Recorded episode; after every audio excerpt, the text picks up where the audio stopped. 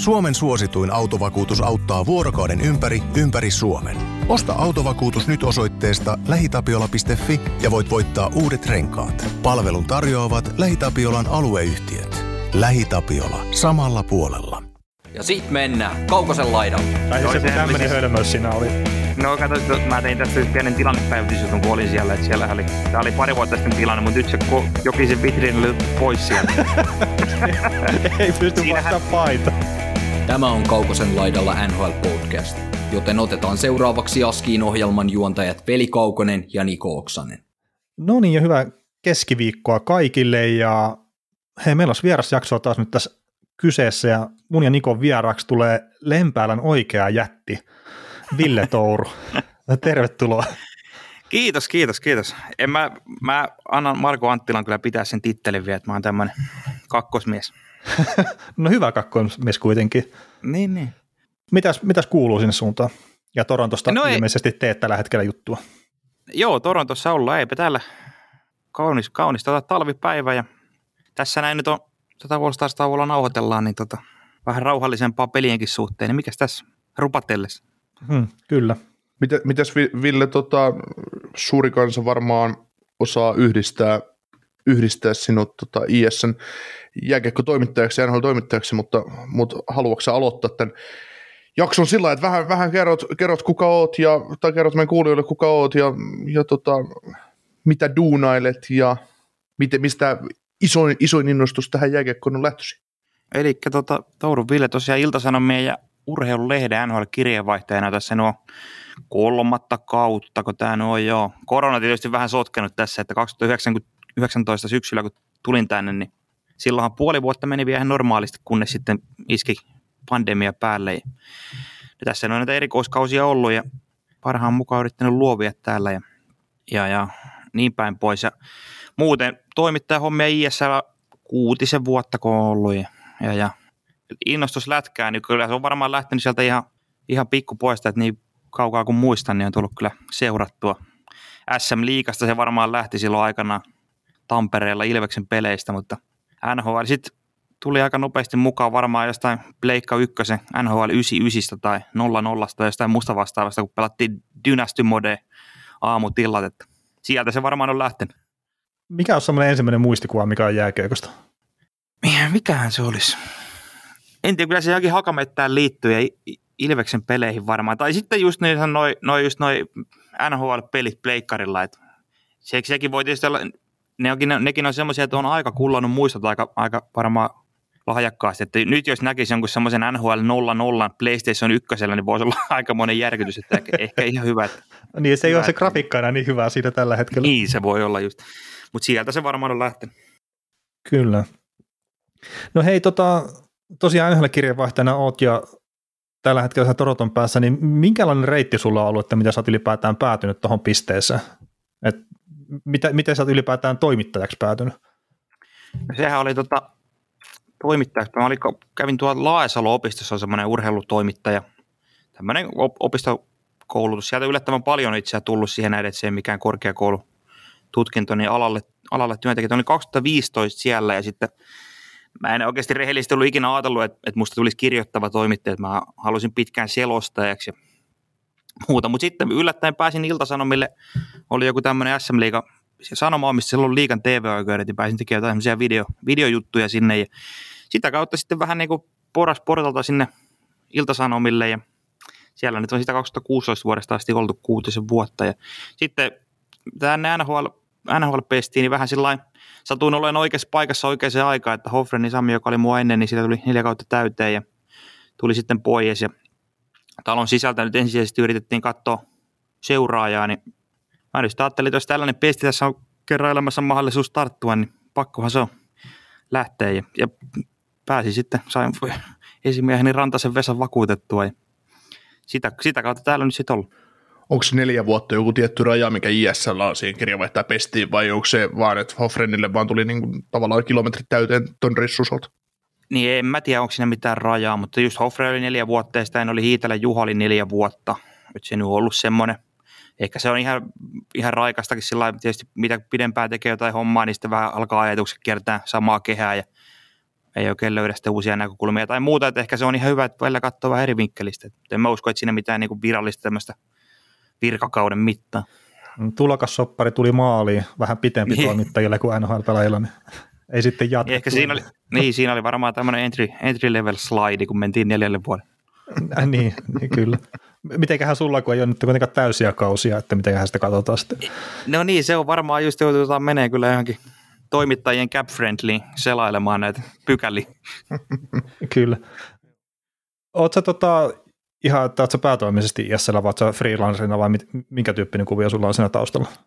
Ihan joo, päätoimisena kuukausipalkkalaisena on siis ISL. Ja tosiaan urheilulehteen kanssa tulee tehtyä, että se on myös sanoman tuote, että se on vähän niin kuin siinä sivussa kulkee eri, eri nimellä, mutta tuotteena kuitenkin. Ja podcastia tehdään suplaa ja muuta, että on tämä tämmöinen aika, tai vähän niin kuin sitä sun tätä tulee tässä tehty. No, onko siellä mitään rajoitteita sitten just, että, että joo, kirjoitetaan, että se on varmaan se pääjuttu, mutta sitten saa tehdä podcastia, niin että onko siellä tavallaan vapaat kädet sitten tehdä tavallaan semmoista, mitä, mitä haluaa? No on joo, aika lailla. Tietysti niin kuin sanoin, kirjoittaminen on päähomma, mutta just sanomaan iso, iso talo, niin suplagi podcast-alusta menee sinne saman sateenvarjon alle, niin ei kai siinä mitään ongelmaa. Että, tai no, ehkä se on helpompi kuin ei kysele, kun tekee vaan, mutta ei siis on se, on se ihan tota, talon etuhan se on, että on, tulee monenlaista.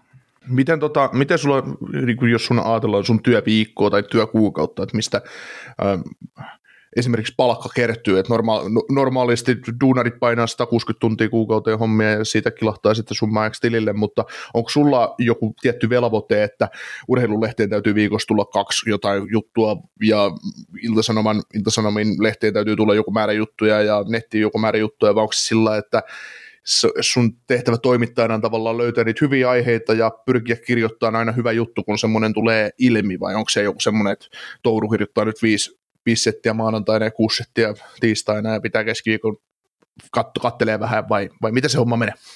Niin, niin no tässä tämä on sen verran erikoispesti. Tässä ei varsinaisesti ole mitään just työaikaa, että jos ne olisi Suomessa töissä, niin sitten olisi työvuorot ja toimittaja, että tuolla on töissä ja tuolla, mutta ei tässä. Urheilulehti on semmoinen, että siinä on niin selvät raamit, että, että viikossa tiettynä deadline-päivänä perjantaina, kun se nyt on vain maanantaina, niin pitää ilmoiteta aina, että tuossa on sulle neljä sivua, että täytä siihen. Ja, mutta sitten netin suhteen niin tietysti tuommoinen perusraportointi on niin yksi asia, että tapahtumien mukaan tietysti mitä tapahtuu, että jos nyt mitään ei tapahdu, niin ei sitten tarvitse väkisin yrittää keksiä sitten, että eihän se nyt ketään kiinnosta, vaan tapahtumien mukaan. Ja sitten pitää yrittää myös vähän niin kuin tuottaa omaa materiaalia, just niin kuin näkökulmaa kirjoittamista tai haastatteluja tai muuta, että se on vähän niin kuin, vaikea sanoa, että onko mitään, aika niin kuin siinä, siinä mielessä vapaa, vapaat kädet, että saa toteuttaa, mutta tietysti sitten, jos ei, jos ei ala mitään kuulua, niin ehkä sieltä sitten tulee jotain sanomista Helsingin päästä, mutta, mutta aika lailla niin kuin saa vapaasti, vapaasti toteuttaa. Ja just niin kuin, että niin sä teet työaikaa, että ei sen minkä kellokortin kanssa olla, olla hommissa, että seurataan vähän, että välillä ei niin voi vaikuttaa, että milloin asiat tapahtuu, että sitten kun tapahtuu, niin sitten raportoidaan tai tehdään asioista, että sillä se aika pitkälti menee. Niin, että se on just, että jos on hiljaisempaa, niin sitten on ehkä vähän enemmän vapaa-aikaa, mutta sitten tietenkin kun tapahtuu, niin odotetaan, että sitten sä raportoit niistä ja pistät ehkä sen jonkun näkökulmatekstin siihen päälle Juu, vielä. Että... just näin, just näin, just näin. Ja. Näin se menee. Kyllä. Tota, sä oot muutamissa eri kaupungeissa ainakin päässyt tekemään tätä NHL-juttua, että sä taisit aloittaa Montrealissa itse asiassa kirjeenvaihtajana. Oliko joo. Se sillä, joo. Ja sitten sä oot siirtynyt sieltä Torontoon ja sitten sä oot Floridassa ollut tosi joku kuukauden pätkä. Niin onko jotain muita kaupunkeja vielä?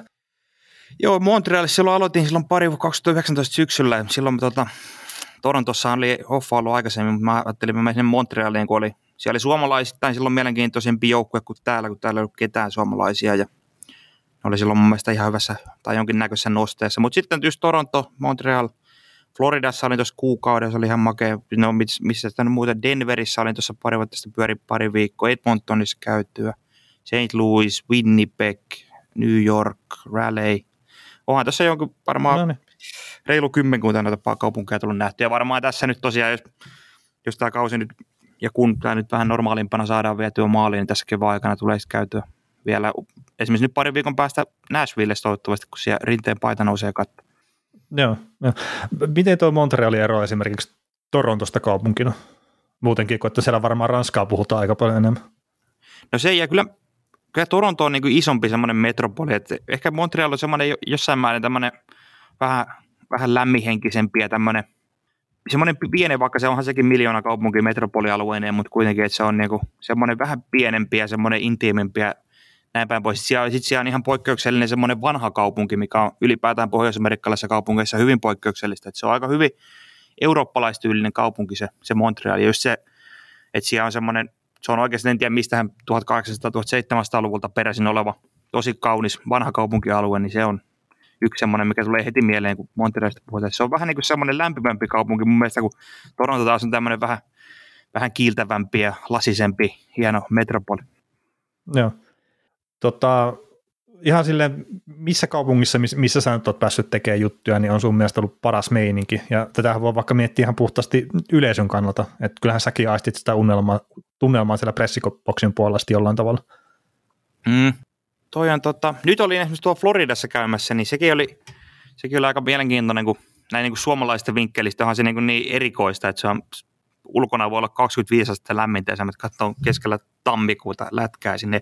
Mm. Sekin on vähän niin, että kyllä se on, oikeastaan vaikka puhutaan, että jossain paikoissa on parempi tunnelma kuin toisessa, ja Floridakin on ollut ihan unisimpia paikkoja niin kuin koko historian saajan melkein hallina ja NHL suhteen, mutta kyllä tossakin, kun ne painoi niitä Hurlum hei voittoja, mitä olin tuossa just katsomassa, ja oli mökeä hallissa, niin oli sekin aika hieno tunnelma. Et mun mielestä se on vähän niin kuin, että jos kotijoukkue pärjää ja on niin kuin hurmiossa, niin kyllä käytännössä missä tahansa paikassa, mitä ainakin itse on nähnyt, niin on sitten hieno tunnelmakin.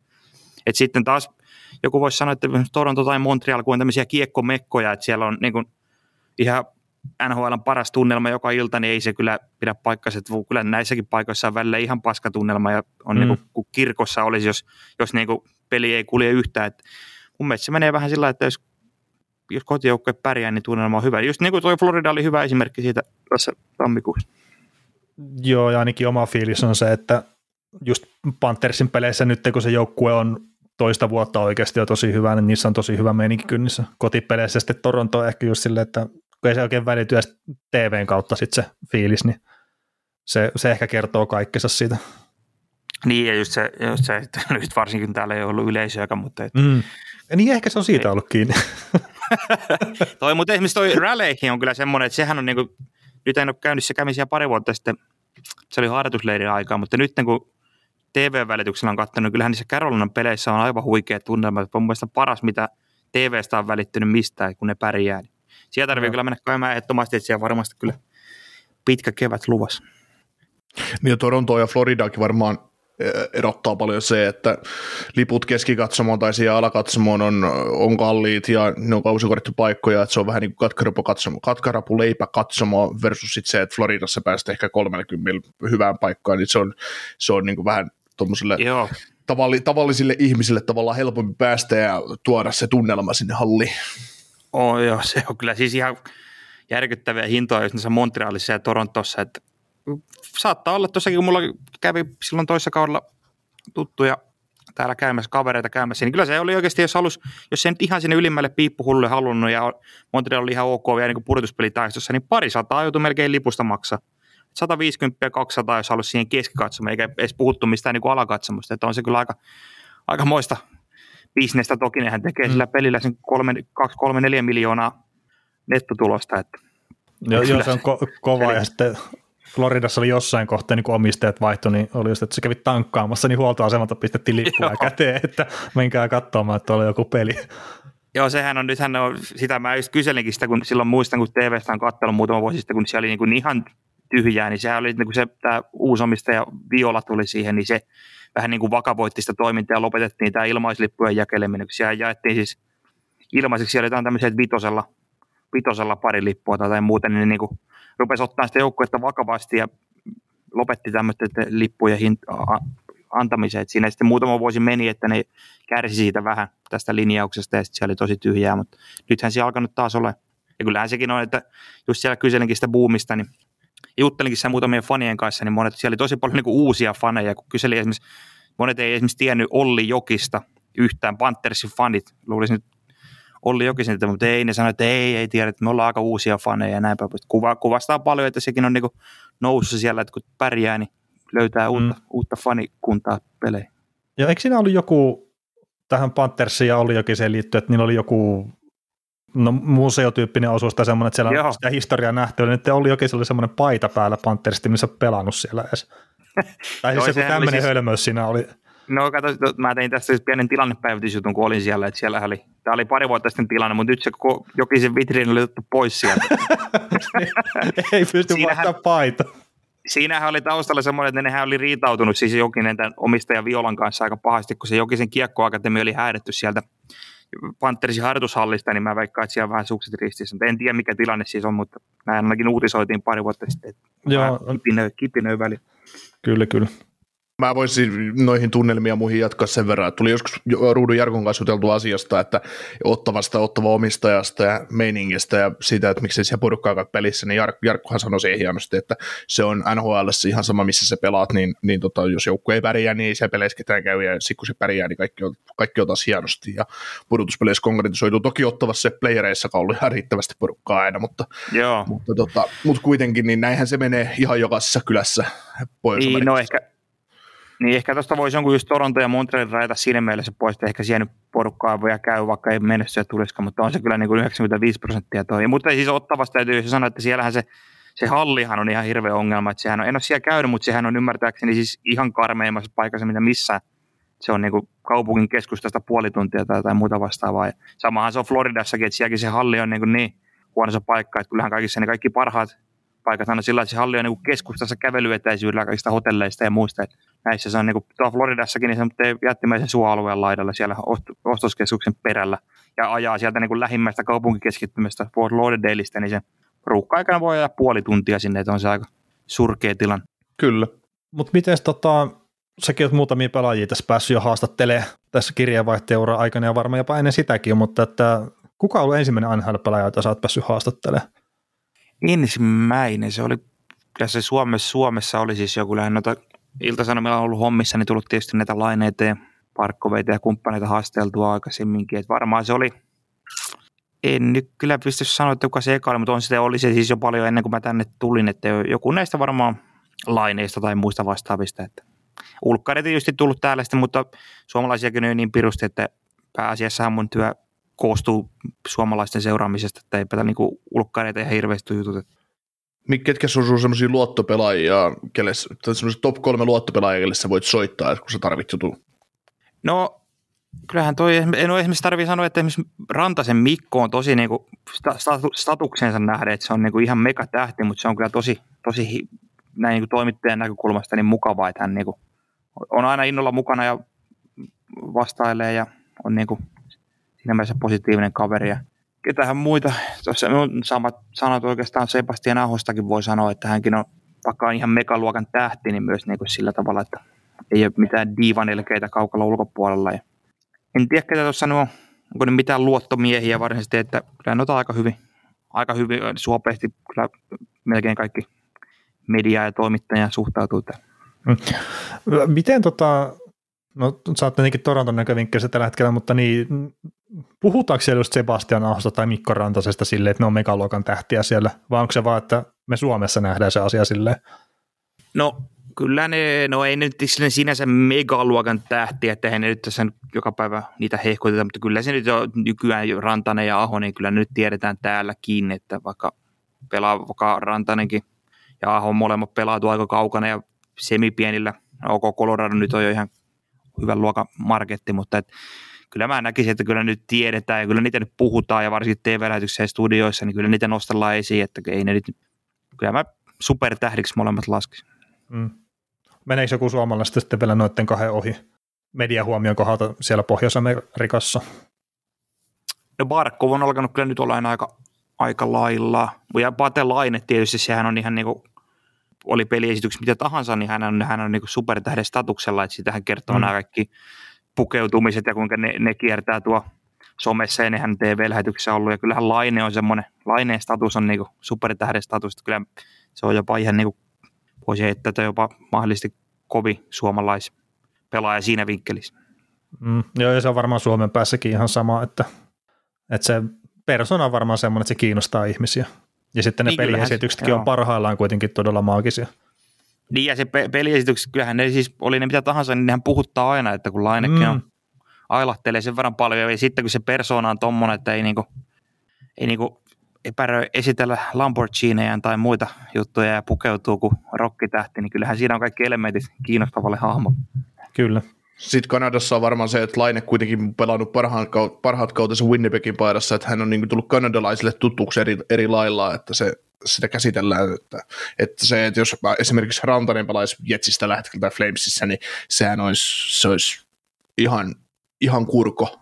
No sehän se on, sehän se on. Kyllä se on iso asia. Just se, kaikki muistaa sen Laine Matthews-vertailun silloin ennen sitä draftia, niin ja niihin aikoihin niin nehän sitä lainetta nostaa. En mä usko, että laineen pelejä nyt Kanadassa on viimeisen vuoden aikana ihan hirveästi edes seurattukaan, kun se on siellä Kolumbuksessa ollut, että aika niin kuin, ehkä siinäkin mielessä sitten pidetään, vaikka on nyt ollut vaikea viimeinen kalenterivuosi, niin se kuitenkin kaikki muistaa se vielä supermaalin tekijänä täällä, että se mm. on se sen status.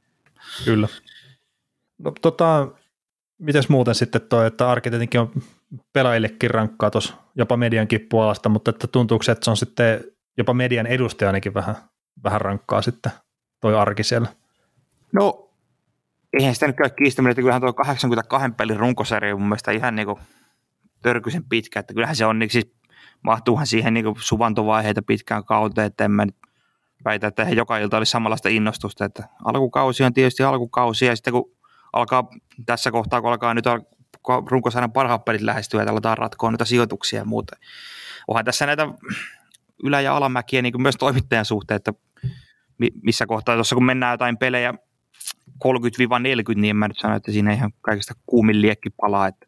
Mutta nythän tässä nyt toivottavasti pudotuspelit, itsellä nyt on sekin innostus tässä pudotuspelien suhteen, että tässä on pari kautta viime kaudella Suomessa ja toisessa kaudella meni silloin pandemia keskeytti kauden, niin että pääsisi noin pudotuspelit täällä paikan päällä seuraan kokonaisuudessa.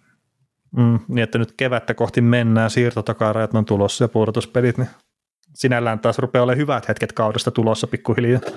Kyllä, kyllä. Onhan tämä nyt, siis kun sanoit, että mulla suomalais, suomalaisten seuraaminen on niin se pääasia, niin onhan tämä nyt, voi jopa sanoa, että kaikkien aikojen suomalaiskausi taas, taas kun katsoo noita, että su- suomalaiset on niin kuin Aho, Parkko, Rantanen, NHL kärkijoukkueiden eturivin, eturivin niin vastuunkantaja ja on niin kuin pistetykitystä laajalla rintamalla. Ja toi, nyt, nyt toi on mun mielestä poikkeuksellista, että suomalaiset on nyt vielä huippujoukkueista. Onhan ne ollut Ahot ja Rantaset tehnyt jo aiempinakin vuosina ja näinpä pois. Nyt kaikki on niin vielä oikeasti mestarikandidaattien avainpelaajanahan tämä nyt siis poikkeuksellinen tilanne näissä.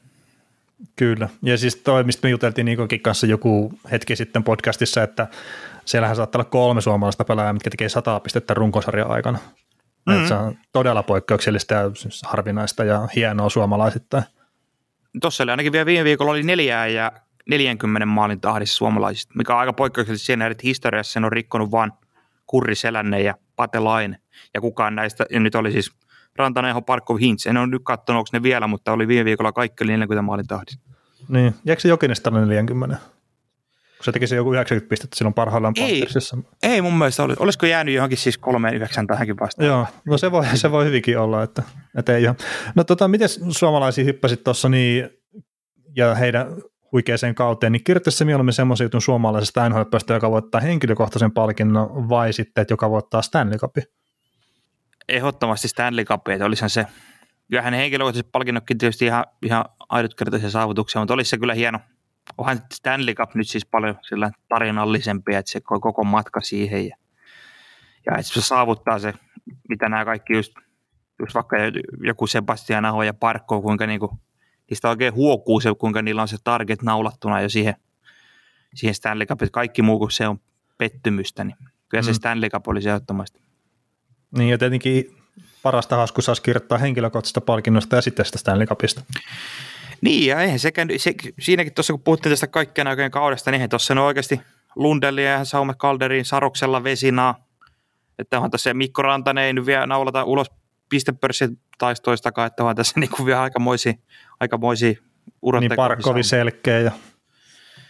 Niin, sekin, en mä tiedä, ehkä tällä kaudella se ei ollut enää niin paljon esillä siihen suhteen, varmaan loukkaantumisen takia ja muuta, mutta Mm. Mutta ei ole vielä perkerostatus, että se voittaa vielä pari vuotta selkeä, kun se on lopettanutkin. No se, mutta Parkko esimerkiksi toi herrasmies-pelaaja, sehän voi mm. taas olla, sekin toki ei niin arvostettu palkinto enää, mutta siellä katselin tuossa, että se on taas ottanut jonkun yhden tai kaksi jäähyä koko kaudella, niin sehän määräytyy se Lady Pingi aika pitkälti jäähyminuuttien mukaan. Kyllä. Miten tota, toimittajan työssä, niin ainakin aikaisemmin, mitä olen itse kuunnellut juttuja ja muuta, niin sillä on tosi iso arvo, että on päässyt pukukoppiin tekemään juttuja ja juttelemaan näiden pelaajien kanssa. Ja säkin pääsit sitten sen puolikkaan kauden verran haistelee mun ymmärtääkseni. Joo, joo.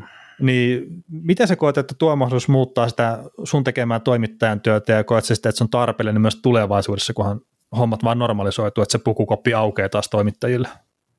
No kyllä mun mielestä joo, se on niinku iso asia ja mun mielestä to, toivoisin ehdottomasti, että aukeaa taas. Varmaan ei tällä kaudella kyllä aukea, mutta tulevaisuudessa. Mutta kyllä siinä niin pääsee sillä tavalla ihan eri lailla aistimaan sitä joukkueen fiilistä, kun saman tietysti onhan se vähän, kyllä mä ymmärrän myös niitä, jotka, joiden mielestä se on vähän, vähän tylyä tai tungettelevaa, että saman tien kun peli on päättynyt, niin kolme minuuttia menee ja toimittajat päästetään puukoppiin, mutta kyllä siinä pääsee sillä joukkueen pulssilla aika hyvin ja varsinkin niin tässä, tässä mun hommassa niin on siinä, siinä se, se pointti, että pääsee tietää, että pääsee sitten aina myös haastattelemaan sitä suomalaispelaajaa, kun nyt tällä kaudella varsinkin on ollut hyvin erikoisia vähän joukkueista riippuen ne järjestelyt, saako tavata kasvotusta jotain suomalaispelaajaa siellä vai ei, ja jossain saa, jossain ei, mutta silloin kun puukoppi auki, niin tietää, että että se on varmasti saa, ja sitten se on sekin, että jos on jollain pelaajalla vähän huonompi vaihe tai muuta, niin se ei, ei välttämättä on hirveän halukas sitten puhelimella, puhelimella tekee haastattelua tai muuta, niin sit se ei pääse tilanteesta karkuun näin niin kuin journalistisesti, niin onhan se sitten siinä kohtaa paljon parempi, että se saa kysyttyä ne kysymykset sitten kasvotusta. Mitäs muuten sulla työssä, että et, et sen, mitä on itse tehnyt reissuja ja päässyt koppikäytävälle juttelemaan pelaajien kanssa, niin itsellä on ollut se käytäntö, että mä oon aamujaiden jälkeen tykännyt jutella pelaajien kanssa ne asiat, mitä on tavallaan halunnut kysyä ja pelin jälkeen ehkä puhuttu pelistä ja muusta. Niin miten, miten sulla, millaisen tavan sä oot ottanut tämmöiseen toimia? Joo, toi on ehdottomasti jos sama itsellä, että aamujäiden jälkeen yrittää sitten, jos on, yrittää tehdä niin kuin siinä voi olla tai onkin enemmän aikaa monesti, kun vierasjoukkuekin lähtee hirveällä kiireellä lentokentälle pelin jälkeen, niin siinä on enemmän aikaa. Ja sitten siinä on sekin, että, että sen tietää jo, että jos joku joukkue hävi tai siinä aamujäiden jälkeen niin kaikilla on niin kuin rento mieli ja sillä tavalla, että ei ole mitään hampaiden kiristelyä, mutta sitten jos siellä pelissä tulee, tulee niin kuin kunnon turpasauna ja on just se häviä, häviävän joukkueen pelaajalle tarkoitus jututtaa, niin siinä monesti ei ole niin pelaajan parhaimmalla juttu tuulolla, niin se antikin on myös yleensä, yleensä heikkoa siinä tilanteessa, niin tota, sitten se aamujen jälkeen on parempi. Hyvä esimerkki oli tuossa, täällä oli joskus tuossa joulukuussa, oli Chicago käymässä ja Kevin Lankista pyysin Chicago sitten mediatyypiltä aamujen jälkeen, että saisiko, saisiko jutella ja se sanoi, että pelin jälkeen, kun Lankinen pela oli pelaava veiskari, niin siinä se ymmärrettävää, niin sanoi, että pelin jälkeen voi jutella, mutta sitten Chicago otti siinä oikein kunnon, olisiko Lankinen päästänyt kuusi tai jotain muuta vastaavaa, että oli niin kuin aika heikko peli siltä, niin ei olisi ihan hirveästi juttu tuulelle nämä pelin jälkeen siinä kyllä se siihen tuli, mutta ei nyt ollut ihan paras, paras anti. Pahoitteli itsekin siinä, että sori, että, sori, että ei ehkä ollut, ollut ihan paras fiilis, mutta kuvastaa nyt sitä, että se on helpompi, helpompi silloin aamujen jälkeen hoidella tämmöistä asiaa. Niin, että Lankinen kuuluu, Lankinen kuuluu vielä niihin, niihin maalivahteihin, jotka eivät suostu puhumaan, jos ovat illalla pelivuorossa. No mä en tiedä, mä en ole sen kanssa hirveästi ollut, ollut täällä kontaktissa, mutta ainakin se siinä, siinä tapauksessa. Mä oliko jotain muita kiireitä, mutta nythän tämä on just niin kuin erikoinen, että kun ei pääse koppeihin, niin pitää vähän kysellä noilta tyypeiltä, että saako, saako tavata. Joo. Miten tota, onko sinulle tullut haastatteluiden aikana tai ylipäätään tämän sun tämänhetkisen uran aikana semmoista hetkeä, hetkeä että sä oot miettinyt vähän se, että, että hitto, että mitenköhän mä oon tänne päätynyt tai sitten just, että tämä on aika hemmetin siistiä, mitä pääsee itse tekemään nyt. Onhan niitä kyllä varmaan tullut, niin kuin tuossa vähän aikaa sanoit, että en silloin joskus vielä muutama vuosi sitten ikinä ajatellutkaan, että tulisi kirjoittavaa toimittajaa tänne näin, että tuossa oli esimerkiksi tulee mieleen, kun olin, olin tuota St. Louisissa All Stars-pelissä kaksi vuotta sitten, niin päädyin sinne jotenkin sattumakapalla samaa hissiin Gary Bettmanin kanssa ja parin jonkun sen turvamiehen kanssa. Ne sitten jotain siinä turvamien turvamies kysyi tietysti, how you doing? Täällä on small talkiin kuuluu aina kysyä. Mä kerroin, että on, on Suomesta, niin Bettman sinne kiinnostui ja jotakin jotakin kyseli Suomesta tai jotain muuta vasta. Mutta se oli kyllä semmoinen tilanne, että mä Gary Bettmanin kanssa siinä hississä jotain rupattelemassa, että ehkä ei nyt ihan, ihan joka päivä tule päädyttyä vastaavaan tilanteeseen. Pääsitte linjaa vähän NHL tulevaisuutta sinne. Joo, ei sinne ihan hirveästi kyllä linjautu, mutta noin niin kuin ylipäätään, että sanoja sen tämän vaihdelta. No, no ihan, ihan makea. Tota, onko sulla jotain haaveita vielä itsellä silleen jääkeikon parissa? Että sä tuosta toimittaja, tai toimittaja, kun siis tuosta että sä haluaisit selostaa pelejä heitit tuohon ihan alkuun, niin olisiko se esimerkiksi semmoinen? No en mä tiedä, se on, on se vähän niin kuin liukunut, ei mulla enää mitään sitä paloa, paloa selostamista. on jo toisaalta sekin, että joku selostaminen on Suomessa semmoinen tosi vaikea niin saada. Eihän niitä kuukausipalkkalaisia selostajia nyt ole, onko niitä kourallistakaan, että vaikea sellainen, kun on realisoitunut ehkä nämä tietyt asiat tästä mediabisneksestä, niin noin päin pois. en mä tiedä, haaveita, no ainakin nyt ensimmäinen haave on täällä nyt päästä kokemaan ne pudotuspelit ja just niin kuin finaalit ja muut. Toivottavasti ihan niin kuin normaali oloissa, täysissä halleissa ja näin päin pois. Ja toi oli myös yksi iso, olisi ollut jonkinnäköinen haave tai mun piti Pekingin lähteä, siellä olisi ollut nämä NHL-pelaajat mukana. Että kyllä tuo niin best on best turnaus olisi oikeasti mahtavaa päästä kokemaan paikan päällä nyt, kun Suomella on niin kuin tämä kultainen sukupolvi on prime, prime vuosissa. Että ehkä se Milano neljän vuoden päästä sitten olisi semmoinen World Cup, ja ne tietysti suunnittelee tuohon parin vuoden päähän, että en tiedä minkälainen se on, mutta ehkä noin semmoisia ammatil- ammatillisia juttuja. En mä tiedä, onko mulla, ei mulla nyt varsinaisesti varmaan mitään muita haaveita tuu äkkiseltään mieleen. Joo, ja mä luulen, että tämä on ihan sitten fanikulmastakin, että kun tämän Suomen tämän hetken parhaat samaan joukkueeseen pelaamaan, niin on se sitten olympialaiset tai World Cup, niin olisi aika kiva nähdä kyllä. Olisi, olisi. olisi. Ja just, no ok, nyt oli hyvä sentään ihan positiivinen asia, kun ne suunnitteli sitä, nyt sitä World Cupia sinne 2024 vuodelle, niin että se olisi helmikuussa. Meidän kyllä se on ihan eri, erilainen, että se pelataan keskellä kautta nyt tähän aikaan kai vuoden päästä, kun että se pelattaisiin silloin, silloin elo-syyskuussa niin kuin harjoituskauden päätteessä, kellään ei ole minkäänlaista tuntumaa ja ennen harjoitusleiriä, niin on se ajankohta vähän haastava. Mm, kyllä. Tota, minkä tyyppisiä terveisiä lähettäisit äh, nuorille ihmisille, jotka nyt pyrkii tälle media-alalle, mikä on kuitenkin mun käsittääkseni aika semmoinen rahadollinen ja haastava ala omalla tavallaan? No on se, on se just, Suomessakin niin kuin valtakunnallisten medioiden työpaikkoja on loppupeleissä aika vähän ja koko ajan niin koulutetaan lisää väkeä. Että kyllähän se niin tuuria vaatii, että pääsee oikeaan paikkaan, niin kuin meikäläisilläkin on käynyt hyvä, hyvä tuuri sen suhteen. Ja eh, mä tiedän sitten tota, No esimerkiksi just vaikka tämän jääkiekon suhteen, niin ei niin kuin suomalaista medioista oikeastaan mihinkä kuukausipakkalaiseen hommaan mennä tällä hetkellä niin kuin nuorena toimittajana, minä niin kuin jääkiekon erikoistoimittajana tai minkä muunkaan lajin erikoistoimittajana. Pitää olla vähän niin kuin laajempaa perspektiiviä sen suhteen, että kyllä tämmöiset niin erikoistoimittajien pestit on aika lailla täytetty ja ne on vähenemään päin muutenkin, että niin kuin yleistoimittajia kaivataan. Ja sillä, että on vähän niin kuin muitakin erikoisaloita, kun tapaa paljon ihmisiä ja varsinkin nuoria toimittajia, jotka niin kuin tietää tosi paljon lätkästä tai putiksesta tai niin kuin yhdestä lajista, mutta sitten mm. ei ole niin kuin oikeastaan kiinnostuneita mitenkään ne seuraa mitään muita lajeja. Niin se on vähän huono lähtökohta, jos tämmöiseen niin kuin valtakunnalliseen mediaan Suomessa nyt ISIL, Maikkari, Hesari, Yle, tämän, tämän tyyppisiin, niin vaikea, vaikea päästä, eikä noiden ulkopuolella nyt ihan hirveästi sitten ole oikeastaan semmoisia kuukausipalkkalaisia töitä tarjolla. Joitakin voi olla, mutta aika vähän. Tätä samaa kysymystä kysyttiin aikoinaan jossain Twitter-livessä tai IG-livessä, mikä ikinä oliko, niin NFLn tältä supertoimittaja Adam Schefteriltä jolloin se 10 miljoonaa seuraajaa tuo Yhdysvalloissa ja hän raportoi, kun pelaaja on loukkaantuneena kentällä ja sitten sitä ruvetaan paareilla viemään pois kentältä, niin hän jo kertoo Twitterissä, että mikä vamma sillä on ja kauan se toipumisaika on. Insideriin insideri tässä maailmassa, niin, niin tota, häneltä kysyttiin siihen, että, että mikä on se lääke, millä sä pääset tavallaan, että voit saavuttaa tuommoisen pestin tai päästä tällaiseen hommaan, niin hän sanoi siinä ihan yksinkertaisen vastauksen, katso pelejä, kirjoita juttuja, kirjoita juttuja, kirjoita juttuja ja puhu ihmisten kanssa. Se on ainut lääke. Ja se on ihan varmasti ollut sullakin, että, että jos sä olisit tehnyt hyvää pitkään tästä duunia ja tehnyt erilaisia juttuja ja erilaisia asioita urheilun parissa ja toimittamisen parissa, parissa niin tuskin sun siellä tarvitsisi tehdä töitä tällä hetkellä.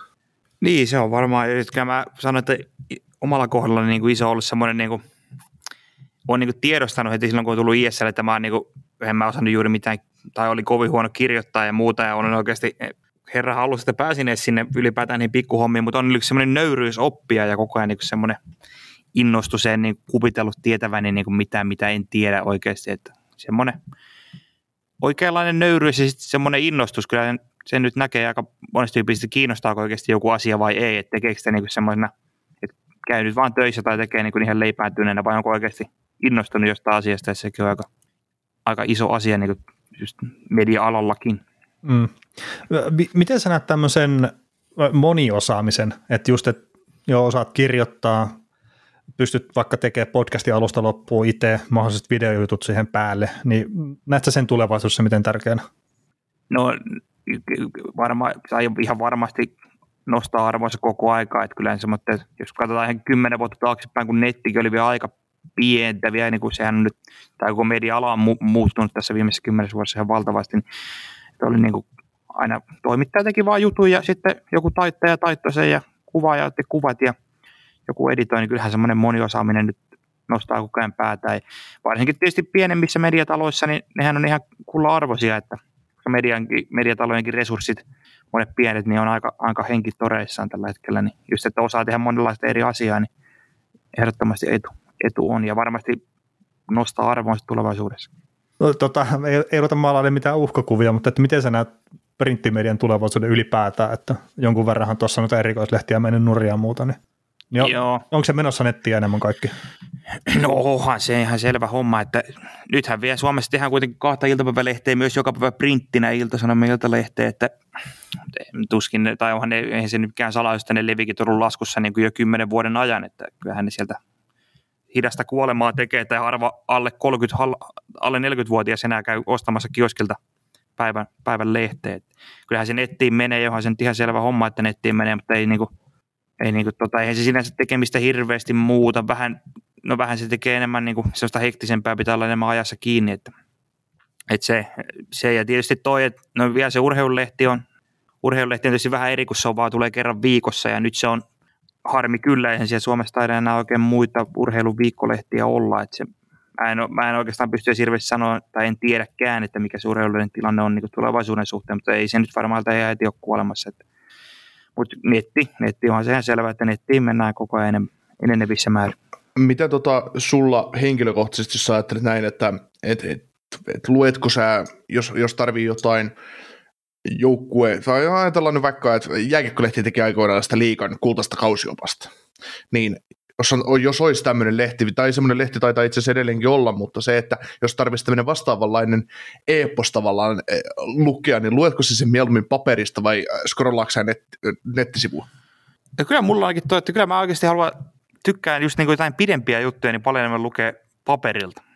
Et se on, tietysti onhan net, netissä kaikki hyvä puolensa, että paljon helpompi löytää kaikki, mutta jos joku pitkä juttu on, niin kyllä mä ehdottomasti mieluummin luen sen paperilta kuin netistä.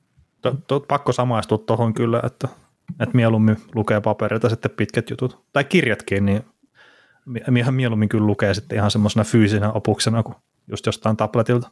Joo, ehdottomasti. Miten tota, sä puhuit joskus hetki sitten, että nettiin kun mennään, niin on enemmän sitä hektisyyttä edetään hetkessä ja tälleen, niin onko sulla mitään pelkoa siitä, että jotkut tämmöiset pitkät henkilökuvat tai tämmöiset vastaavat vähän syvemmät jutut sitten tekisi myös ehkä hiilestä kuolemaa tuossa että kun halutaan sitä nopeasti jotain top 5 listaa ja jotain muuta tämmöistä, että informaation nopeasti ärsykkeisiin pitää vastata ja näin, niin on, onko sulla pelkoa mistään tuommoisesta sitten?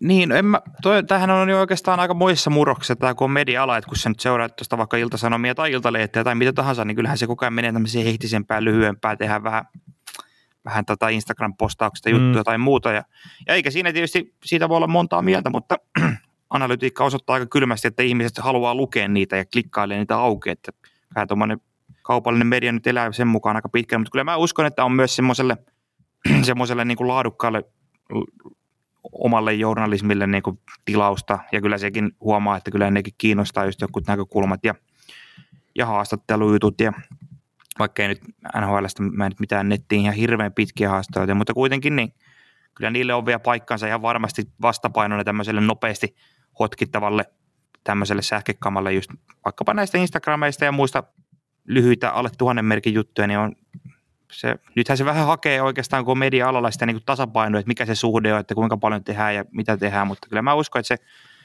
vaakakuppi sillä tasaantuu, että molemmilla on niin paikkansa. Joo, oliko Nikolla vielä jotain kysyttävää Villetä silleen, että meillä on vielä muutama juttu tuolla ihan yleisesti NHLstä, että pääsee ihan semmoistakin juttuja, että ei pelkästään Ville kirjeenvaihtajan roolista. Joo, no tuossa oli toi yksi aikaisempi varmaan, mihin Velikin yritti mulle sitä kysymystä tunkea, minkä tuonne on itse lisännyt tosiaan, niin, niin tota, vielä tuohon arkeen tässä Torontossa ja Kanadassa, ja kun puhutaan aina kanadalaismediasta ja puhutaan siitä, että Sportsnet kirjoittaa saman tien, bum, bum tulee joku juttu, pelaisit peli, sä voit olla maanantai-pelissä maailman paras pelaaja ja keskiviikkona sä voit olla taas maailman paski ja kyseenalaistaa kaikki. Joku Kari Pricein sopimus on hyvä esimerkki, että kun Kari Price pelaa hyvin, niin se sopimus on hyvä ja pelaa kaksi huonoa tai yhden huonon pelin, niin miksi me maksetaan tälle kaverille 10 miljoonaa kaudessa. Mutta tota, äh, sä asut Torontossa ja kuulut mediaan, niin tunneeko sä kuuluvasti tähän kovaan julmaan Toronto-mediaan?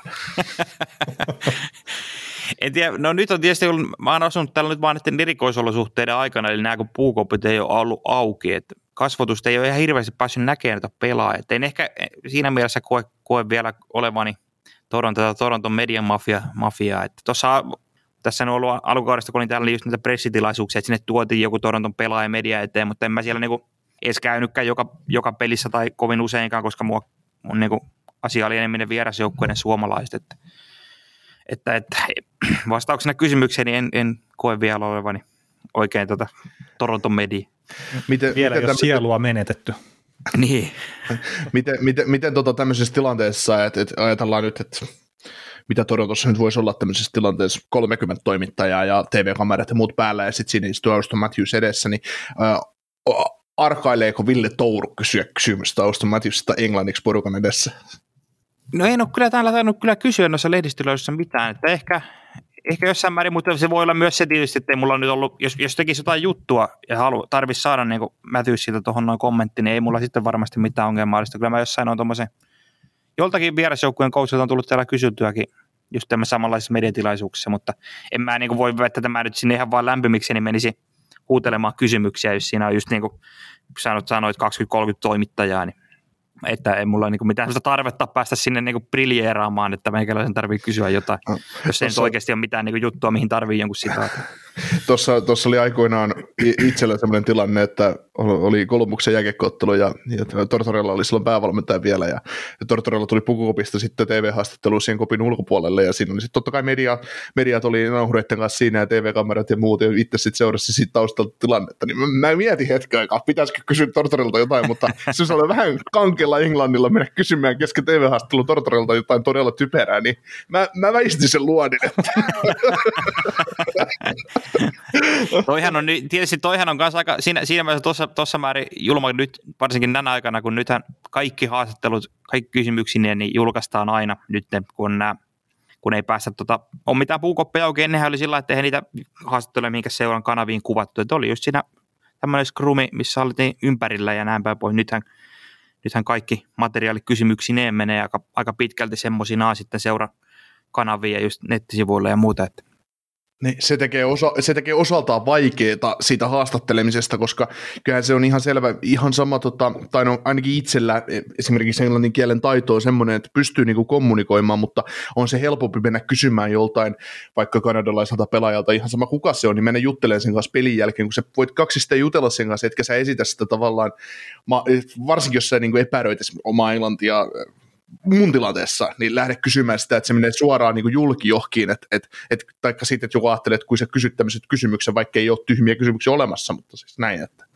Joo, joo, joo, ymmärrän siis täysin kyllä toi, ja kyllä mä koin ihan samalla tavalla, että on se paljon helpompi just, vaikka jossain harjoituskeskuksessa, kun oli Montrealissa silloin vielä, kun sai tavata pelaajia kasvatusta, että menee siihen jonkun paikalle englanniksi juttelee jonkun pelaajan kanssa kaksi, niin onhan se ihan eri, eri asia, pääsee siinä paljon niin kuin lähempään kontaktia, saa paljon syvällisempiä vastauksia, kun siinä sä juttelet siinä metrin päässä toisesta kaksin, kun että jossain isossa salissa huutelet kysymyksiä, niin nehän on semmoisia aika, aika lyhyitä ja kylmiä vastauksia sitten, mitä sieltä yleensä saa semmoisessa tilanteessa.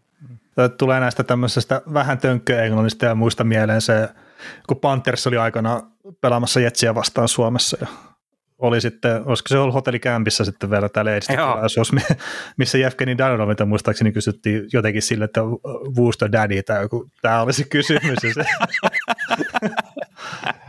no, mä se- muistan, mä, mikä se oli, mä olin mennä paikalla siellä. Nyt kun sanoit ton, niin tuli mieleen tämä Who, Who's Your Daddy, tai mikä ihme se oli, mikä se liittyy. Mutta se oli, siis ilmeisesti yritettiin kysyä sitä, että kumpi on parempi pelaaja, Parkkovi tai Danonovi tai jotakin, johonkin semmoiseen se muistaakseni liittyy, mutta Joo, niin sä sanoit, niin mä muistin ton.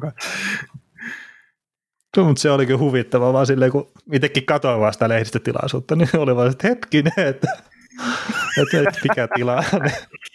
Joo, mutta oikein siis se englannin kielen taidosta, niin se, siis suomalaiset pelaajat monesti arkailee, ja, tai siis ei, ei nimenomaan ar- arkaile, vaan, vaan Suomessa saattaa just kokea sillä että on vähän että onpa huono, just joku Puljujärvi vaikka, että onpa huono englanti tai muuta, että Kaapo Kakola tai tällä muulla vastaavalla alkuun, mutta suomalaisille täytyy kyllä antaa pisteet siitä, että nehän, nehän sentään aina puhuu, että mä yhtään suomalaispelaajaa tässä nyt tavannut, joka ei niinku suostuisi puhumaan englantia, mutta siis venäläisillähän se on ihan niinku enemmän sääntö kuin poikkeusta, siellä ei suostuta puhumaan englantia, nämä nuoret pelaajat varsinkin. Joku Artemi Panarin, kun se vieläkään antanut yhtä englanninkielistä haastattelua. Että onhan nämä siis Kirill Caprice on sama homma, että ei sieltä nämäkin kaiken maailman kokeneetkin pelaajat, niin ei suostu oikein puhumaan englantia, niin onhan se ei ihan ihmeellistä. Mm. Ovetski on silleen just hyvä lähettely, se on ollut kyllä jääkiekolla, että ei oikein joo, no osannut al- alkuun ja siltikin oli valmis aina juttelemaan, että Joo, joo mutta joo, mut just joku Panarinkin on pelannut jo niin kauan täällä, ei ihan niinku supertähti, mutta mä tiedä, Mm. antaako se vieläkin englanniksi haastattelu. no siis mulla on se käsitys, että ei on. Että kun Joo. tästäkin on noissa Po- Pohjois-Amerikan podcastissa juteltu ihan hetki sitten, että joo, ei se Panarin vieläkään juttele englantia sanaakaan. Että. Joo. Mutta tota, miten suomalaisia, jos mennään tässä lyhyesti, niin ketkä on ollut Ville Tourulle suurimmat yllättäjät tällä kaudella? No varmaan nuo Anton Lunde tulee ekana mieleen, että kuitenkin ennen kautta mietin, että pää- pystyykö hän pelaamaan koko kautta ylhäällä vai, vai miten että kuitenkin huippujoukkueessa, että olisikohan parempi vaihtoehto laittaa AHL kuin istuttaa katsomossa. No, ei tarvitse paljon enää miettiä, että kyllä se on mulla ainakin ollut ehdottomasti suuri yllättäjä. Joo, me- meillä oli sama, me taidettiin itse asiassa tiputtaa se sinne AHL meidän kausiennakoissa, mutta se, se taas kertoo meidän tietomäärästä ihan, ihan No riittävästi. ei, mutta en mä tiedä, kuka ton olisi nyt ennakoinut, että se on oikeasti ihan noin jäätä, jäätävä hyvällä tasolla tuossa pelaa. Mutta muita yllättäjiä, niin ehkä tota, no viime aikoina tietysti Ville Husso on ollut tosi iso yllättäjä, kuinka hyvin se on pelannut.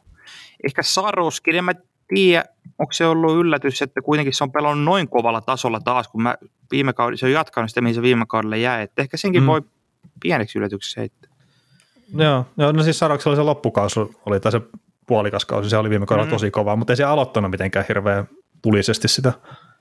Ei, ei, mutta se on nyt jatkanut. Ja just- no ehkä jos nyt sitten taas negatiivisin yllättäjä katsotaan joku, niin toi, mulle iso pettymys on ollut Kaapo Kakkonen niin tehojen suhteen. Mä olin ihan varma, tai aika varma, että nyt niin olisi semmoinen lähemmäs pinna per pelitahti ja iso läpimurto myös niin tehopisteiden osalta, mutta se hyvinhän se on noin niin muuten pelannut ja näyttää paljon paremmalta kuin sitten mitä teholukemat. Et jotenkin ne hannat vaan on jäissä ja puristusta mailassa. Kuitenkin pelaa maalikuninkaan kanssa samassa ketjussa ja näin päin pois. Mm, ja tietenkin, minkä Värsikakolakin vaikuttaa, että se YV-aika on vähän semmoista repaleista ja Mm, sitten kakkosmiesten kanssa, että samahan siinä Lafreniere on samassa joukkuessa, että, että kuitenkin se 5 vastaan 5 pelaaminen, niin sitä kautta ne tehot nosti ni- niille kahdelle tultavan ja olisiko Lafreniere niin viimeisen vuoden aikana eniten 5 vastaan 5 maalia tehnyt tuossa joukkuessa, tai joku tämmöisen statsin näin ihan hetki sitten.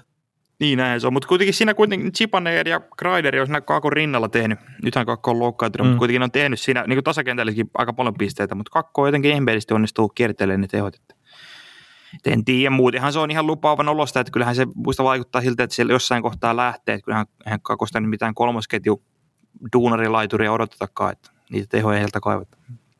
Joo, ja sitten ainakin se puhe, mitä itse nähnyt ja kaikki no edistyneet tilastot ja muut, niin todella hyvä 5 vastaan 5 pelaamista ja puolustuksesti hyvä pelaaja, että ajan kysymys sitten, kun se tehollinen läpimurto tulee sieltä myös. On, on. Ja sehän on Rangersille ihan, ihan jopa jossain määrin hyvä, että nyt ei tule mitään tykkikautta, että se saa kiinnitettyä vielä jollain ha- halvemmalla sopimuksella nyt tämän kauden Mm. Kyllä, kyllä. No mitäs siirtotakareja lähestyy tuossa? Ei nyt ihan vielä voi sanoa, että hirveän kovaa vauhtia, mutta että kun se on nyt vähän kauempana kuin normaalisti, mutta että tulee kuitenkin pikkuhiljaa eteenpäin, niin ketä suomalaisissa odottaisit, että löytää uusia koteja sitten siirtotakareja huitteilla? No kyllä mä tuon Arturin Lehkosen kyllä uskon, että kirjoitinkin tästä, että toki RFA on kesällä vasta, mutta ei siellä Montreal nyt ihan hirveästi ole sellaisia pelaajia, jotka tuossa nyt kiinnostaisi muualla. Ja ne, just ne Lehkosen tilastokin on ollut aika paljon tässä nyt esillä, että kuinka niin kuin jäätävän kovalla tasolla edistyneessä tilastossa pelaa se joukko yleistason nähden. Et uskon, että siinä on kyllä, ja sehän on ollut siirtohuissa jo monta vuotta ja ymmärtänyt, että ei ole ollut aina ihan tyytyväinen asemansa siellä Montrealissa, koska kuitenkin sehän tuli sinne semmoisena hyökkäyspään pelaajana ja SHL pudotuspelien maalikuninkouna, ja sitten se on kuitenkin siellä muovattu ihan duunarin rooliin, ja ei ole niin saanut edes mahdollisuuksia näyttää, niin mä uskon, että Lehkonen on, ja Lehkosesta on ymmärtääkseni aika paljon kiinnostuneita joukkueita, että se varmasti on mun mielestä semmoinen ykköstarget. Mikä sun mielestä olisi semmoinen, te, jos tarvitsisi joku joukkue valita, mikä iskee Lehkoseen kiinni, niin mikä se sun mielestä on? No se Rangers on paljon ollut esillä, että kyllähän se sinnekin se Sammy Blazin korvaa jaks. Ja tota, mitä kyllä Lehkonen on mun mielestä semmoinen pelaaja, että se oikeasti sopii mikä tahansa joukkoon. Sitten joku Tampa Baykin, niin ihan hyvin näkisin Lehkosen sinne solahtava just, kun se, mä en kyllä yhtään vakuuttunut sitä niiden kolmosketjusta, kun eikö sieltä Pat Maroon ja Corey Perry ja Belle Maare on niin kolme mm. isoa ja kankeata äijää, niin on se vähän eri maata kuin Goodrow, Coleman, Cord. Että. Joo, on, on, se, on se pikkasen ja siis kyllä mäkin uskon, että se Lehkonen, että on se mikä tahansa joukkue, niin se ajaa se asiansa siinä. On ehdottomasti ja se, se on niin pudotuspeleihin todella arvokas pelaaja sen työmoraalinsa ja just tämän puolustusvarmuutensa suhteen. Että, ja sehän voisi olla, tai uskoisin, että olisi Lehkosen kourankin kannalta ihan virkistävää, että päästä jonnekin muualle, kun Montrealissa se on aika lailla se rooli ollut selvä, mutta nyt ei kuitenkin, jos pääsisi johonkin kontenderiin tähän kevääksi, ja sitten kun sitä suuri osa huippujoukkueista joutuu sitten päästään kesällä vapaita agentteja ja muita pois, kun nostaa arvoonsa ja palkkaat on tiukilla, niin Lehkoselle voisi sitä kautta avautua siitä pitkässä juoksussa niin isompaa roolia ensi kaudella, jopa saumaattaa semmoista kärkiketjujen roolia, tai ainakin näyttää kyntensä, kun Montrealissa ei paljon saanut näyttää kynsiänsä missään niin tuloksen tekijän roolissa. Mulla, mulla on mielessä yksi joukkue näistä, mitä sanoitkin on, niin Pittsburgh Penguins on kyllä semmoinen joukkue kanssa, mikä pystyisi iskeen kiinni, koska ää, no Ismo sanoi sitä joskus jo, että, että tota, Pittsburgh, no varmaan en tiedä oliko siinä, niin kuin, että Pittsburgh oli jo perässä aikaisemmin, mutta se, että Ismosta puhuu, että se olisi pojalle varmaan niin kuin hyvä paikka ja se sopisi siihen Salivonin systeemiin tosi hyvin ja ei varmaan NHL seuraavat ihmiset ei sitä kauheasti pysty kiistämään. Että. Joo, ja mä en muista, onko tämä nyt joku ihan, mistä mä oon tämän kuullut, onko tämä joku ihan hatusta vedetty asia, mutta että St. Louis olisi ollut Lehkosen perässä viime kaudella vai sitä edelliskaudella, että, mutta se sitten karjoitui se siirtyi johonkin, mutta, mutta mm. tota, että jokin. Ja noista muista pelaajista, niin totta kai tietysti Patrick Laine on erittäin mielenkiintoinen. Että näkisi, että ihan mahdollisesti voidaan kaupata tässä, jos ennen siirtoa. Joo, sehän on nyt noussut ihan, ihan viime päivinä huhuissa esiin, että, että saattaa jopa olla, olla potentiaalinen siirtyjä. Ja sehän on just monien eri syytten takia niin tällä hetkellä vähän vaikea tilanne ehkä kekäläisellä siinä. On tosi vaikea tilanne kekä. Ja siis niin kuin, no nythän siellä Laineella on vähän kuumempaa putkea ollut tässä muutaman pelina, että se varmaan siellä nyt toivotaan, Kekäläinen toivoo kädet ristissä, että se Lainista lähtisi nyt tekemään tulosta ihan sama, mikä ratkaisu sitten, että onko se hänen kiinnittämisensä vai kauppaamisensa, mutta että se paljon helpottuu, jos se nyt saa niitä hanoja auki.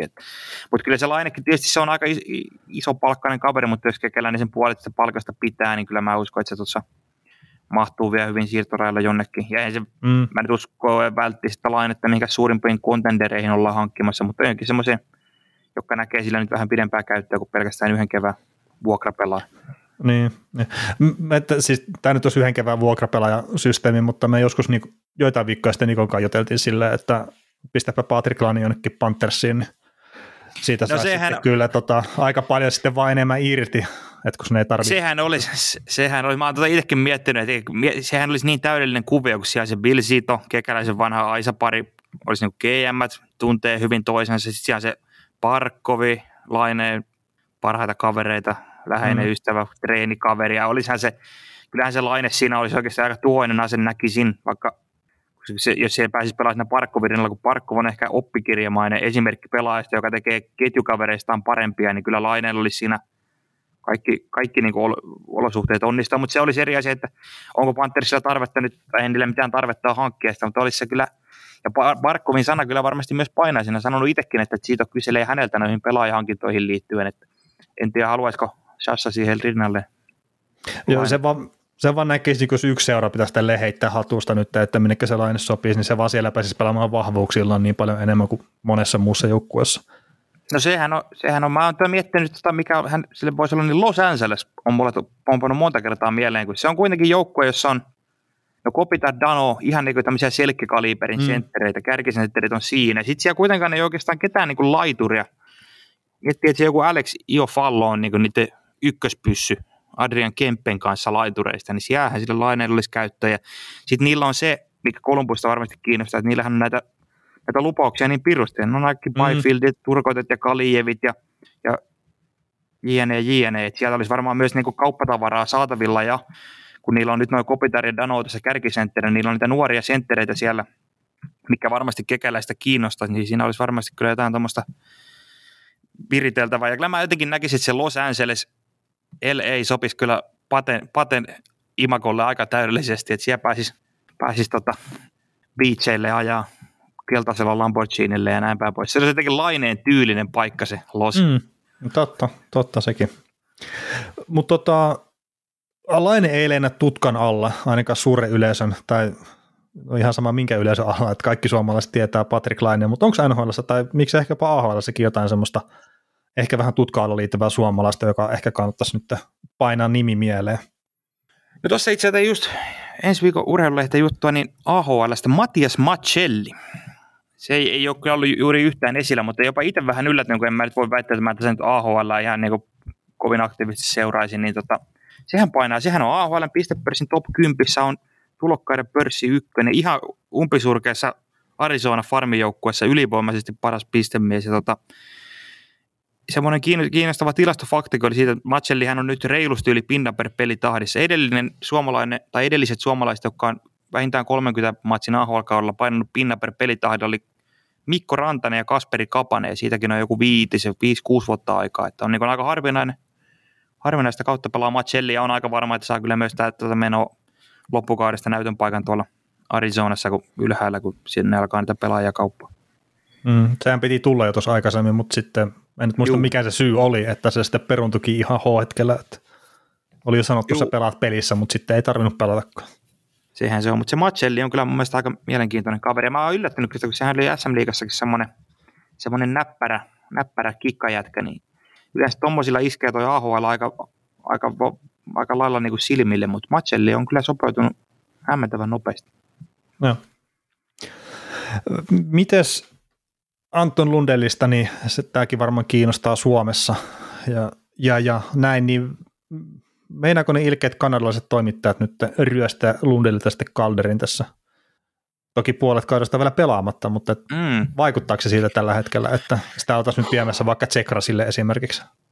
No Tsekrasillahan se on tainnut koko ajan ollakin, että Lundell on tähän kisaan noussut vasta niin kuin tässä viimeisen kuukauden aikana, mutta kyllähän nuo käyrät on mennyt siihen suuntaan, että kyllähän Lundelle niin on ollut koko ajan nouseva tämä käyrä, kun taas näillä kaikilla muilla supermiehillä niin tulokkailla, niin on ollut vähän semmoinen, että niillä oli tykki alku, mutta sen jälkeen on vähän ollut hiipumaan päin. Niin kyllä mä näen, että Lundella on ihan oikeasti realistiset saamat voittaa se kalderi, koska, koska tota, Panthersista monesti puhutaan, että ei, ei saa tarpeeksi huomioon ja näin päin, mutta kyllähän ne tällä kaudella on mun mielestä saanut, koska nyt niillä on niin kova jengi, että ei se ole enää mm. samanlaisessa paitsiossa kuin joskus aiemmin, että kyllähän niistä puhutaan TV-lähetyksissä ja podcasteissa ja vaikka missä. Ja just oli esimerkiksi tuossa oli tuossa Sportsnetin studiossa oli pari päivää sitten joku tämmöinen no, peruspaneelikeskustelukysymys siinä alussa, että oli joku tämmöinen, että kenen tulokkaan ottaisit joukkueeseen, jos pitäisi valita, valita yksi tulokas. Mm. Ja siinä oli, en muista kuka se heitti, mutta siellä tuli, että Lundell, Anton Lundell, että ei kahta kysymystä, että hänen varansa pystyy rakentamaan, niin kyllä se, se jo kertoo, että on niin kyllä Lundella aika, aika hyvä toi huomio. Ja kyllä mä näkisin, että se Calder on oikeasti ihan mahdollinen. Nyt sitä alettu puhumaan nimenomaan semmoisena mustana hevosena Calder-kisan suhteen. On, ei sulla saa tuolla ääntä sitten näihin palkintoihin? On, kyllä mä itse asiassa niin äänestää, kun ne on, mä kuulun tuohon PHVA, Joo. eli tähän paikalliseen toimittajajärjestöön, niin on siellä ainakin aiempina vuosina, jos ei ne nyt muuta täksi vuodeksi ääni, ääni oikeutta evännyt, niin, niin, niin, on saanut äänestää. Et se on sinänsä kyllä mä koen sen, että se on ihan niin kuin kunnia tehtävä päästä äänestämään näitä, näitä palkintoja. Et sinänsä, että sen tekee sillä niin kuin, sillä niin kunnolla, että paneutuu mm. oikeasti niihin ja miettii, että kuka ne ansaitsee ja näin päin pois. Se on ihan hieno homma. Kyllä. No miten sitten multa ainakin viimeinen kysymys, mä en tiedä onko Nikolla jotain, jotain sitten vielä jatkaa, mutta että kuka on tällä hetkellä Villen paperissa suurin suosikki voittamaan Stanley Cupin? Toikin on mun mielestä tällä kaudella oikeastaan ollut niin tosi jopa poikkeuksellisen paljon tällä hetkellä on niin kuin tosi kovia joukkueita. Että en mä oikein tiedä, kuka mun paperissa on suurin suosi, koska mun mielestä niin kuin idästä, esimerkiksi Carolina, Florida, Toronto, Tampa, kuka tahansa pystyn perustelemaan ihan täysin mestariksi. Sitten Colorado, Vegas lännestä, että jotenkin mulla on semmoinen fiilis, että on niin kuin poikkeuksellisen paljon poikkeuksellisen hyviä joukkueita. Kun katsoo niin sarjataulukkoakin, että siellä on niin kuin, noita 70, yli 70 pisteprosentilla olevia joukkueita menee vielä niin kuin joku 6-7 kun niitä on normaalisti kauden mitassa yksi, mm. ellei nolla, niin tämä on jotenkin hämmentävä, hämmentävä tilanne tällä Mä en pysty niinku oikeastaan heittämään mitään yhtä mestarisuosikkia. Nyt sä joudut perustelemaan, miksi Toronto on yksi idän mestarisuosikkeista.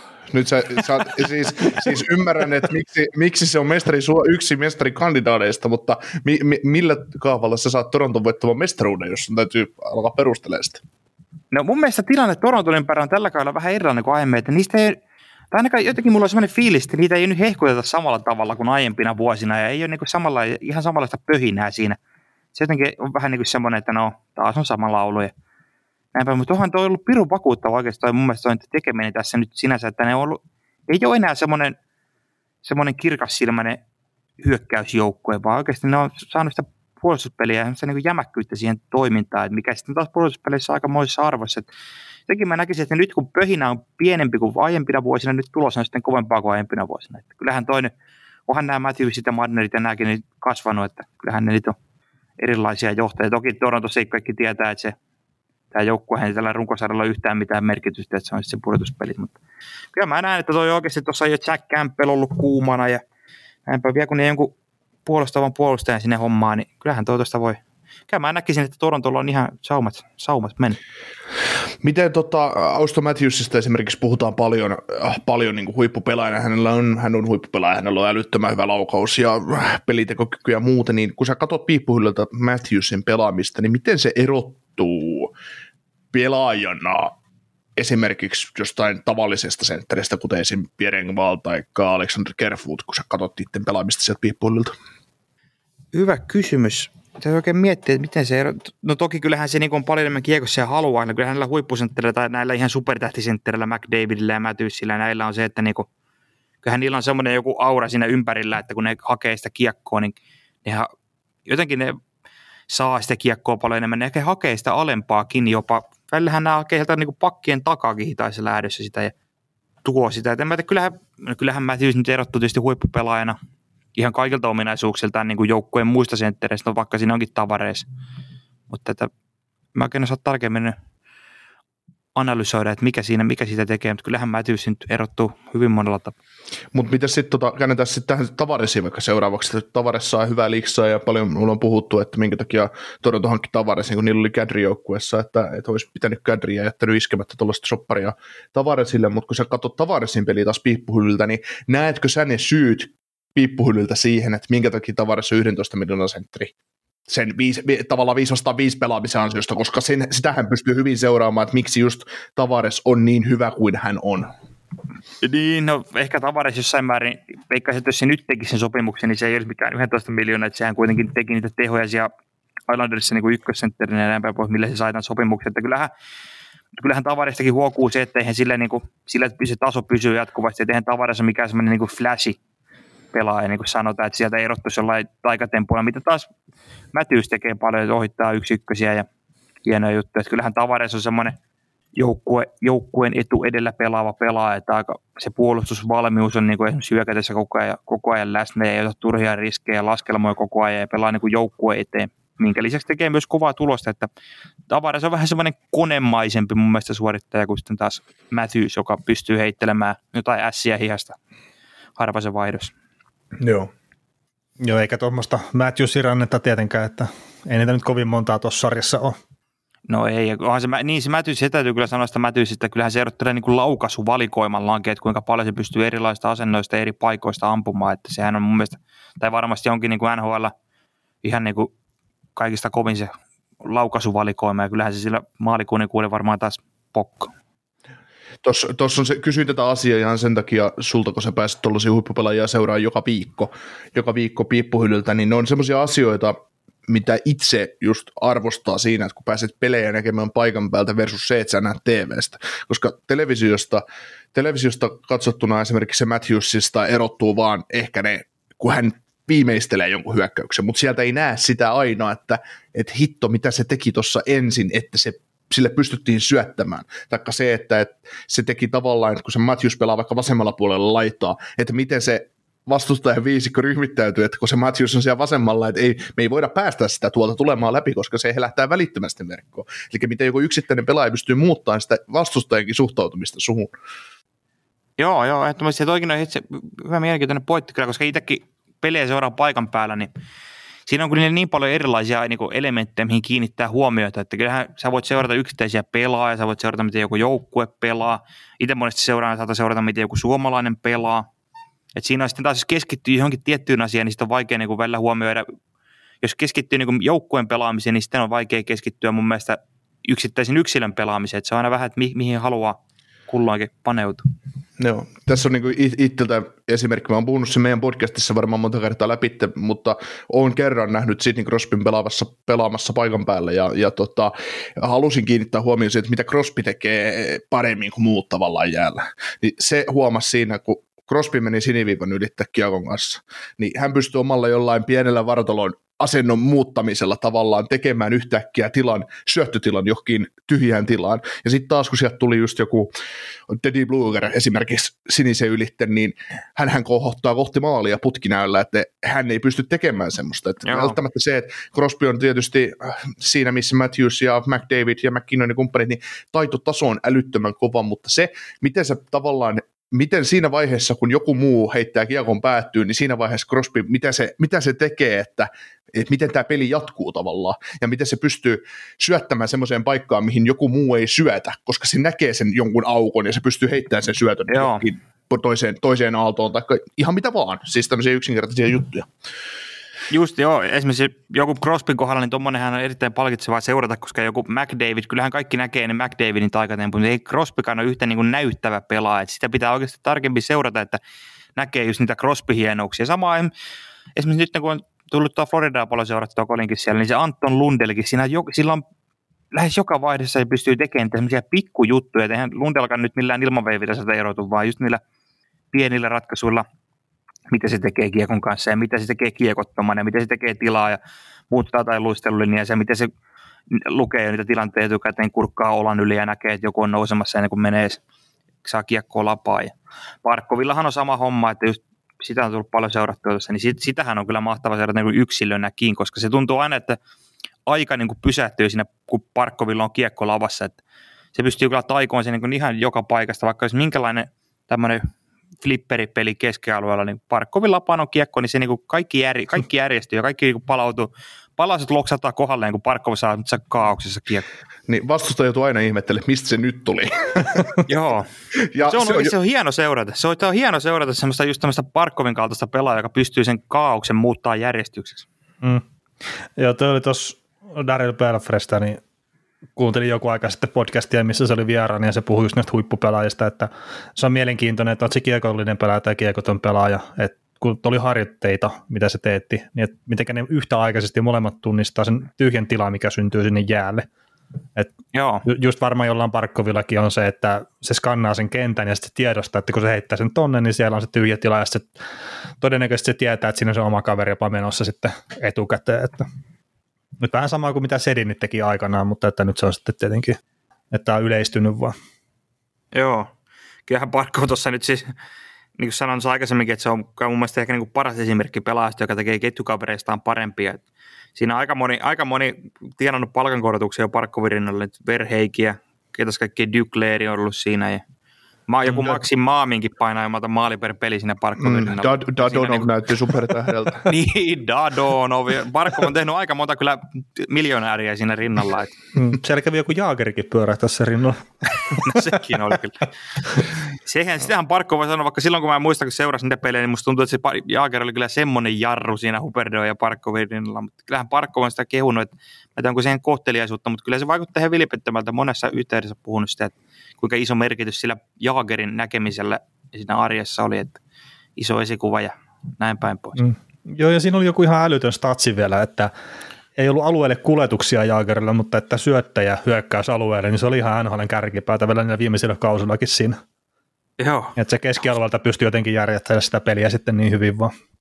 Mutta siinäkin varmaan se Merkel- pelisilmä ja kaikki tuommoinen duunimäärä, mitä Jaageri teki loppuuraltaan, tai itse asiassa varmaan koko uransa ajan, niin semmoinen esimerkki, miten se pystyy jättämään siihen joukkueeseen, niin ei sitä pysty varmaan tälleen maalikko yhtään sitten arvostaa riittävästi.